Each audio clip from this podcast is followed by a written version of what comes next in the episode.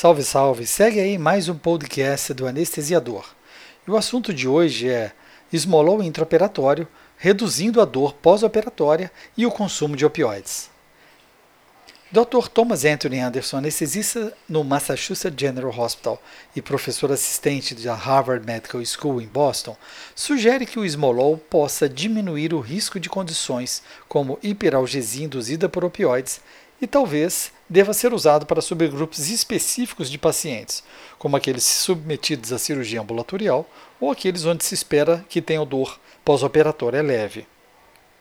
Embora os opioides sejam bastante utilizados na sala de cirurgia e um componente comum de analgesia perioperatória, eles também estão associados a um grande número de efeitos colaterais: ilho paralítico, náusea, hiperalgesia, sedação e depressão respiratória, que podem prolongar a permanência nas salas de recuperação pós-anestésica e mesmo o tempo de internação hospitalar. Todos procuramos um adjunto que possa diminuir esses riscos e a necessidade de opioides. O objetivo seria a recuperação mais precoce e diminuição da morbidade em adultos. Baseando-se em pesquisas que sugeriram que o esmolol tem propriedade analgésica, o grupo investigou o papel das infusões intraoperatórias de esmolol na dor pós-op e no consumo de opioides. A partir de algumas bases de dados científicas, foram levantados estudos randomizados placebo-controles em inglês em pacientes adultos. A revisão encontrou 23 estudos que exploraram o uso intraoperatório de esmolol comparado com opioides e placebo, no registro de dor pós-operatória e o consumo de opioides. Entre os achados, houve redução do consumo de opioides nas salas de recuperação no grupo que recebeu esmolol, em 609 pacientes de 11 trials, pacientes randomizados para o esmolol receberam menos morfina na sala de recuperação comparado aos do grupo controle.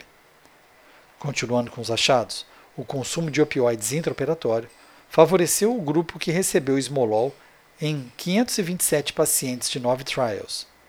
Quando divididos em grupos controle remifentanil e fentanil, os pacientes aleatoriamente designados para esmolol ainda mostraram uma diminuição no consumo desses opioides no intraoperatório.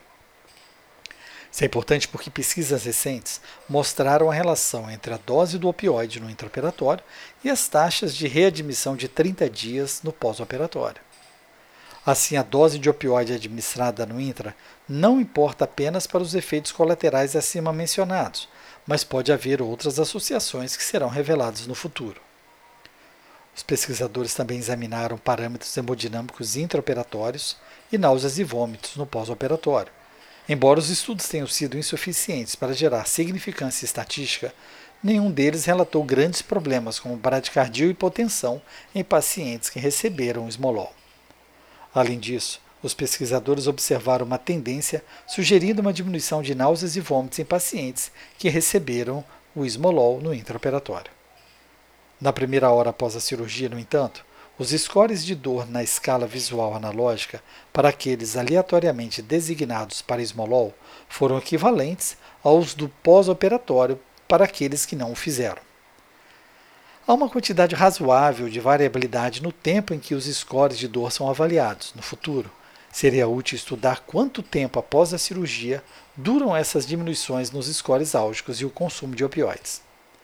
Por enquanto, entretanto, os pesquisadores relataram que o esmolol intraoperatório poderia ser benéfico em certos subgrupos de pacientes, ou seja, aqueles submetidos à cirurgia ambulatorial, aqueles em risco de comprometimento respiratório pós-operatório e aqueles com um diagnóstico de dor aguda existente ou que estão em risco de desenvolver hiperalgesia induzida pelos opioides.